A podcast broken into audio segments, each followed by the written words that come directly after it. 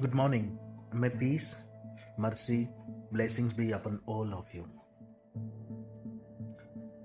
आप सबका फिर से स्वागत है हमारे आज के इस नए एपिसोड में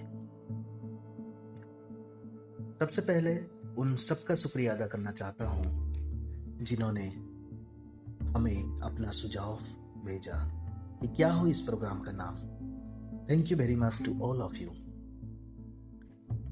आप सबको ये बता दूँ कि ज़्यादातर सुझाव यही थे कि मैं इस प्रोग्राम का नाम रखूँ। ठीक है दोस्तों, अगर आप सबका यही इच्छा है तो मुझे भी मंजूर है। आप सब जो भी मुझे जानते हो, उनको ये पता चल ही गया होगा कि इस प्रोग्राम का नाम क्या होने वाला है। इतना तो पता चली गया होगा कि उस नाम में एक शब्द ज़रूर होगा। जी हाँ आपने ठीक समझा। वो शब्द है, साई। पर मैं क्या करूँ? मैं जिधर भी देखता हूँ, मुझे साई दिखता है। ऐसे देखे तो साई का मतलब कई सारे हैं। डिफरेंट लैंग्वेजेस में साई शब्द मिलते हैं। साई का मतलब है संत, महात्मा, मास्टर यानी गुरु। पर्शियन लैंग्वेज में सूफी मिस्टिक को भी साई कहते हैं। और सूफी मिस्टिक्स उस एक परमात्मा को भी साई शब्द से संबोधित करते हैं। जैसे कि अल्लाह साई, मौला साई। संत कबीरदास जी ने उनके कई सारे दोहे में साई शब्द को इस्तेमाल किया है, जिसमें एक बहुत प्यारा सा दोहा जो मुझे याद आ रहा है, उसे मैं ज़रूर आपको सुनाना चाहूँगा। कबीरदास जी लिखते हैं, जैसे तिल में तेल है, जीव चकमक में आग, तेरा साई तुझ में है, तू जाग सके तो जाग। मैं फिर से दोहराना चाहूँगा जैसे तिल में तेल है जीव चक पक में आग, तेरा साई तुझ में है, तू जाग सके तो जाग। कबीर दास जी इस दोहे के माध्यम से ये कहना चाहते हैं कि सत्य आपके अंदर ही है। The truth is within you उसको पाने के लिए हमको कभी भागना नहीं है, सिर्फ़ जागना है। साई शब्द मुझे इसलिए भी दिखते हैं क्योंकि मैंने शिरडी के साई बाबा को अपना गुरु माना है। मेरे लिए साई शब्द सब कुछ लगता है।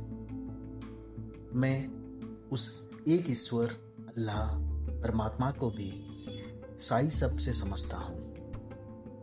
मेरे लिए वो साई यानी सोर्स अब्सोल्यूट एंड इन्फेनाइट है।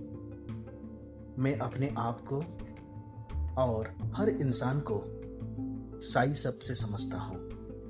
मेरे लिए हर एक इंसान साई यानी सेल्फ अवेयर इंडिविजुअल है।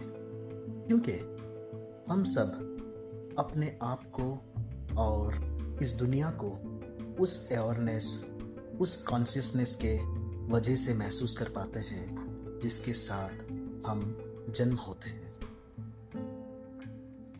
अब आप ही बताइए, क्या होना चाहिए ये प्रोग्राम का नाम? चलिए, मैं बता देता हूँ। मैंने इसका नाम साई की बात, साई के साथ सोचा है। उम्मीद करता हूँ आपको यह नाम पसंद आई। जैसे कि आप जानते हैं, इस प्रोग्राम का मूल उद्देश्य है हम अपने आप को कैसे बेहतर जान सके? पहचान सके।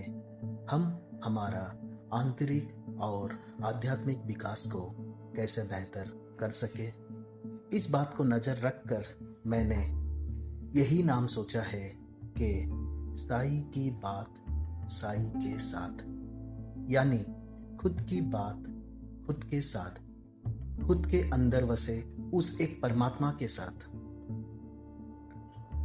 क्योंकि जब तक हम अपने आप से, अपने अंदर बसे उस एक परमात्मा से सही रूप से बात नहीं कर सकते, तब तक हमारा ये अमूल्य जीवन अधूरा है। तो चलिए दोस्तों, आज से हम सब ये अहद करते हैं। हम अपने आप से, हमारे अंदर बसे उस एक परमात्मा से रोज कुछ देर बातें करेंगे और एक दूसरे के बातें सुनेंगे। तो आज बस इतना ही। कल इंशाल्लाह फिर मिलते हैं। साई की बात साई के साथ में। तब तक के लिए खुदा हाफिज सब्बा खैर। धन्यवाद।